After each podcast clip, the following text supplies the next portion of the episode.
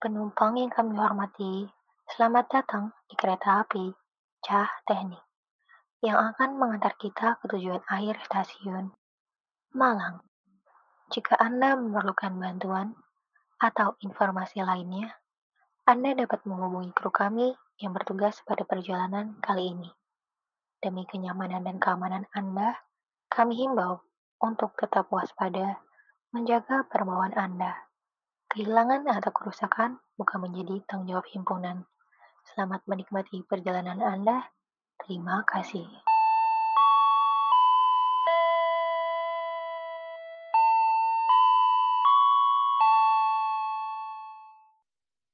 Halo semua, kembali lagi di podcast Lokomotif, inspirational podcast to lift you up.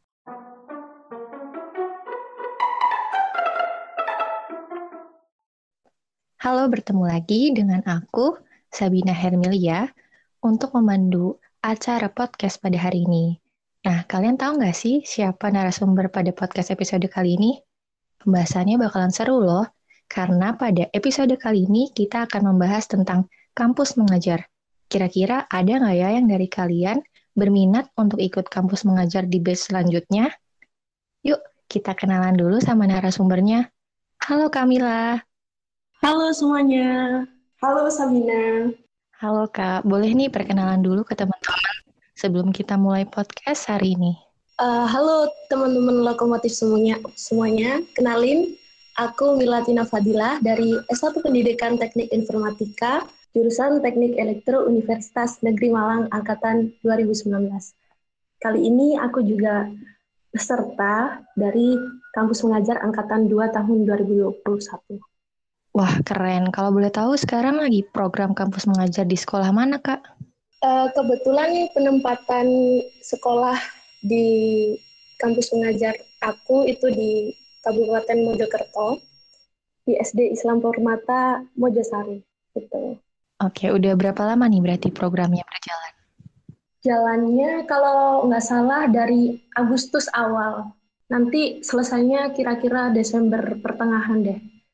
Jadi total-total lima bulan aku ikut program ini.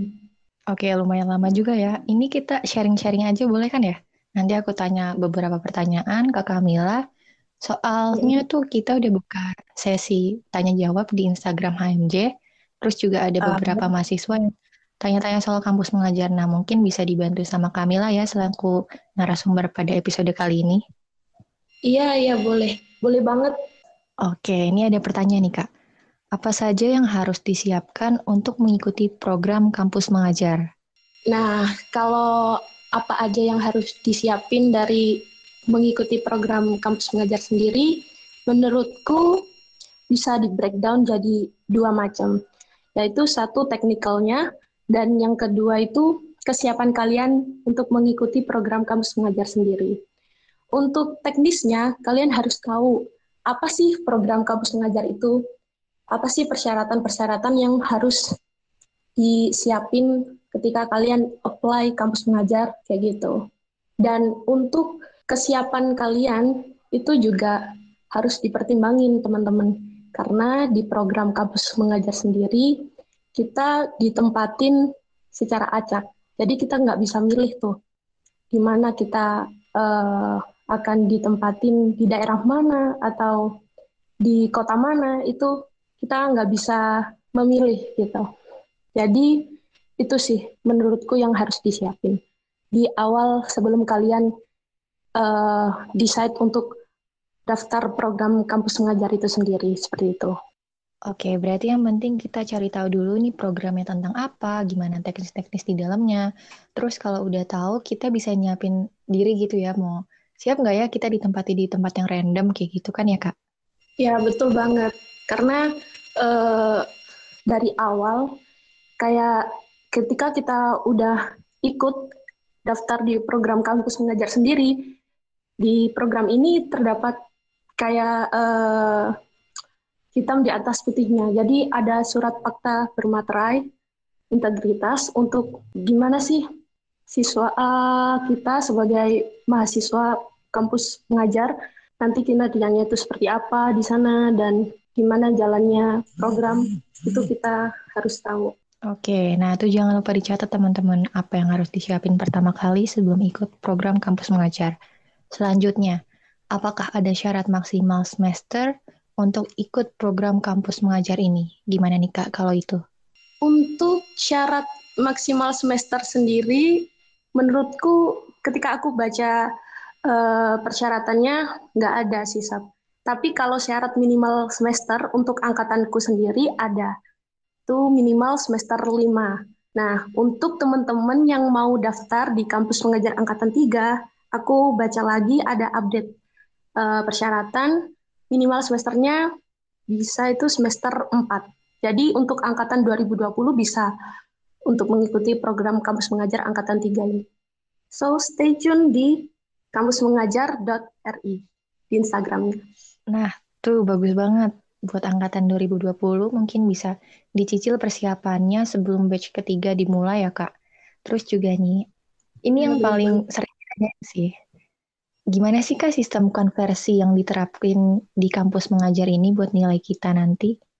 Uh, nah, jadi untuk sistem konversi sendiri dari Kemdikbud-Ristek sendiri menawarkan sebanyak 20 sistem kredit semester yang bisa kita konversikan di semester yang kita uh, jalani ketika menjalani program kampus mengajar. Nah, tapi kembali lagi, sistem konversi ini bisa saja berubah ketika kita berhadapan dengan pihak kampus atau pihak host university kita gitu.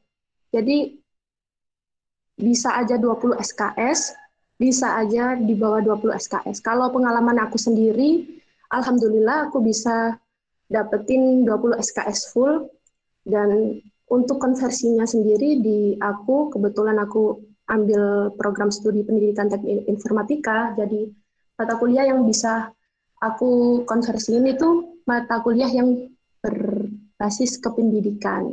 Tapi tenang aja teman-teman yang tidak mengikuti program studi kependidikan karena dari pengalaman teman-temanku sendiri yang dari keilmuan murni itu bisa dikonversikan tapi nggak full 20 SKS gitu. Jadi menurutku sendiri sistem konversi SKS itu tergantung dari departemen atau uh, jurusan ataupun fakultas dari masing-masing mahasiswa itu sendiri. Seperti itu. Oke, terus juga biar bisa meminimalisir miskomunikasi nih, kita tuh sebaiknya obrolin dulu bersama dosen PA mengenai program kampus mengajar atau gimana ya? Soalnya takutnya begitu ada yang ikut program kampus merdeka ternyata nggak bisa dikonversiin karena kan disesuaikan sama jurusan masing-masing ya. Kalau gitu gimana kak? Nah, ini penting banget nih. Jadi sebelum kita daftar di program kampus mengajar sendiri, alangkah lebih baiknya kita konsultasikan terlebih dahulu dengan dosen pembimbing kalian gitu. Jadi kalian bisa tahu nih langkah-langkah selanjutnya konversi SKS itu seperti apa. Dan nggak ada miskomunikasi di akhir ketika kalian sudah mengikuti program kampus mengajar ini. Jadi sama-sama enak gitu. Tuh, catat ya teman-teman, jangan lupa konsultasikan dulu bersama dosen PA kalian. Jadi nggak ada yang namanya miskomunikasi lagi di akhir. Nah, sama ini iya. ada pertanyaan yang sering banget muncul. Apakah peserta program kampus mengajar mendapatkan uang saku? Biasa mahasiswa pasti nanyanya tuh ada benefit akhir yang bersifat materi gitu, Kak. Gimana nih kali ini? Mungkin ini pertanyaan yang ditunggu-tunggu sama teman-teman lokomotif semua. Jadi program kampus mengajar itu ya kita mendapatkan uang saku. Jadi uang sakunya itu sebanyak boleh disebutin nggak nih Sabina? Boleh kalau nggak keberatan nih kalau kami lah mau nyebut silakan siapa tahu bisa lebih termotivasi. Iya. Gitu. Jadi uang saku yang kita dapetin di program kampus mengajar sendiri itu sebanyak 1,2 setiap bulannya gitu. Wah, nggak hanya Wah, uang saku aja. Iya, nggak hanya uang saku aja, tapi kita juga dapat potongan uang kuliah tunggal. untuk semester berikutnya sebanyak 2,4 kayak gitu. Satu semester doang tapi. Wah, benefitnya banyak banget ya berarti selain kita dapat ini juga kan tapi masih ada benefit-benefit lain kayak pengalaman, relasi, terus juga skill hmm. kita dalam meng mengajar gitu ya. Iya, buat teman-teman yang penasaran. Terus juga mungkin ada tips nih dari Kamila. Uh, kenapa sih kita tuh mikirnya uang saku mulu? Apa sih yang perlu jadi konsen hmm. utama dari program kampus mengajar ini? Mungkin dari Kamila ada tanggapan soal ini? Nah, hmm, bagi teman-teman untuk yang berminat ikut kampus mengajar sendiri, kita harus fokus ya di sini kepada pengabdiannya, pengabdian ke pendidikan dasar di Indonesia. Karena di sini kita jadi agen perubahan di pendidikan dasar di Indonesia dan fokusnya itu untuk peningkatan literasi dan numerasi. Karena seperti dapat kita ketahui di Indonesia sendiri masih kurang tingkat uh, kecerdasan literasi dan numerasinya dibandingkan dengan negara lain. Oleh karena itu, Mas Menteri sendiri mencanangkan program ini untuk semuanya dari adik-adik sekolah dasar dan sekolah menengah pertama itu bisa uh, ibaratnya melek terhadap literasi dan numerasi karena masih banyak nih FYI uh, eh, di siswa-siswi ini apalagi aku sendiri yang pernah terjun dan sampai saat ini terjun di kampus mengajar ini nemuin kalau anak-anak itu masih belum begitu paham gitu. Membaca juga berhitung gitu. Masih masih lemah di situ udah. Jadi mahasiswa-mahasiswa ini ibaratnya sebagai pendamping guru dan juga uh, akselerasi untuk bisa meningkatkan literasi dan numerasi dari siswa itu. Seperti itu. Dan gak hanya okay, literasi. juga sebenarnya. Tapi kita juga dapat pengalaman gimana terjun di masyarakat dan kita juga bisa tahu gitu loh pendidikan di Indonesia itu seperti apa dan kita yang tahu sebagai mahasiswa ya yang tahu tentang teknologi-teknologi terkini itu bisa nerapin di sekolah-sekolah tersebut. Jadi lebih bisa nerapin keilmuan kita demi pendidikan Indonesia di masa datang gitu. Oke, berarti fokusnya itu tentang pengabdian kita ya ke masyarakat karena kan tujuan utamanya di situ soal tentang apa yang pemerintah berikan kepada kita yaitu istilahnya cuma poin tambahan aja jangan jangan sampai yeah. kita lupa tujuan utama di program ini itu apa. Benar yeah, ya kak? benar. Benar banget. Sama ini nih tadi kan dengar sedikit cerita ya soal pengalaman Kamila waktu ngejalanin ini. Ada nggak sih uh, namanya kayak apa ya keadaan yang bikin Kamila tuh kayak ih seru banget. Ini nggak boleh sampai dilupain sih. Ada nggak sih yang kayak gitu? Uh, ada sih. Ada. Nah ini kebetulan uh, aku kan di SD Islam nih. Di SD Islam de dekat rumah penempatannya juga gampang lah akses trans transportasinya. Nah di SD itu setiap pagi ada murojaah dan hafalan setoran hafalan hadis gitu.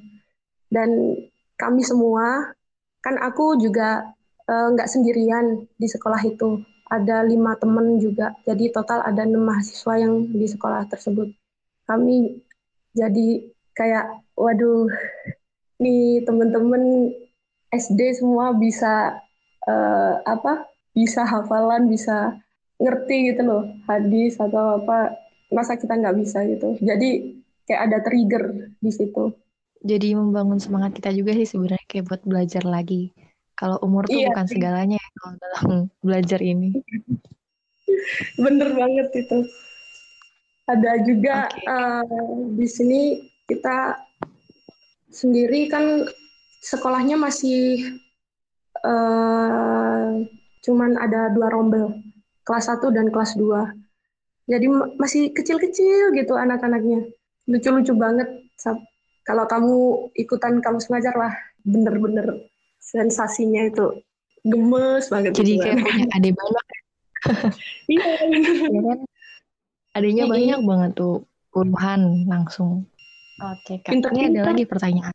Iya. pasti. Kan diajarin sama Kamila harus pinter. Masa udah diajarin nggak nambah sih pengetahuannya?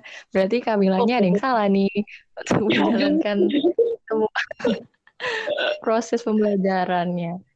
Sip. Uh, terus hmm. juga ini yang paling ditanya ini benefit apa yang paling dirasakan setelah mengikuti program kampus mengajar ayo silakan kepada Kamila kalau dari aku sendiri gitu lebih ke gimana sih kita nempatin diri di masyarakat. Karena kan uh, aku sendiri nggak hanya ketemu sama adik-adik itu aja, tapi aku juga berhubungan sama guru, kepala sekolah, pihak yayasan, bahkan wali murid juga. Karena di sekolahku itu setiap satu bulan sekali kita ngadain home visit gitu. Jadi kita nanyain perkembangan si anak itu bagaimana gitu. Jadi di kuliah itu awal-awalnya kita kan mikirnya belajar belajar belajar. Setelah ikut program ini ternyata realitanya itu wah banyak banget itu loh harus nempatin satu demi satu. Jadi ternyata pengalaman sosialnya terus juga misal teman-teman lokomotif mau ikut program kampus mengajar di tahun depan punya tips and tricksnya nggak kak biar mereka lebih siap gitu waktu mau mendaftarkan diri oke okay. tips and trick untuk teman-teman lokomotif semuanya yang berminat nih atau ada angen-angen buat daftar di kampus mengajar satu yang disiapin berkas berkas itu memang kelihatannya sepele tapi emang itu gerbang awal kita buat lolos di kampus mengajar itu sendiri. Dan pastiin kalian siapinnya jauh-jauh hari karena timeline dari pendaftaran ini benar-benar singkat gitu. Jadi jangan sampai ketinggalan di pemberkasannya, di administrasinya. Yang kedua, kan di sini tesnya ada dua kali. Satu tes uh, administrasi itu tadi, pemberkasan, yang kedua itu tes survei kebinekaan, numerasi, dan literasi. Untuk pesanku, nggak usah grogi untuk ngerjainnya, karena di sini tesnya itu kayak pendapat kalian pribadi terhadap situasi di masyarakat. Tipsnya, ya ketika kalian jawab itu harus konsisten gitu, karena tipe-tipe soalnya itu sama sebenarnya. Jadi dinilai itu kalau menurutku pihak dari panitia rekrutmen kampus mengajar itu lihat gimana sih konsistensi kita gitu dalam menghadapi suatu masalah seperti itu. Dan yang ketiga terakhir doa paling penting. Nah, udah berusaha semuanya diusahain dengan doa, insya Allah semuanya diberikan yang terbaik oleh Yang Kuasa gitu. Itu aja sih Sab, kalau tips and trick dari aku.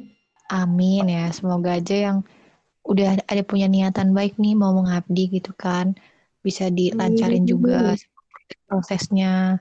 Yang penting tuh kita percaya diri, yakin kalau semuanya itu bisa. Bener nggak kak? Nah, bener tuh. Bener banget, pede tuh kuncinya. Kalau mau cari tahu soal program Kampus Merdeka tadi nama akun Instagramnya apa ya kak? Biar teman-teman bisa langsung cari nih setelah mendengar podcast ini. Untuk akunnya bisa kalian search di kampus merdeka eh kampusmengajar.ri.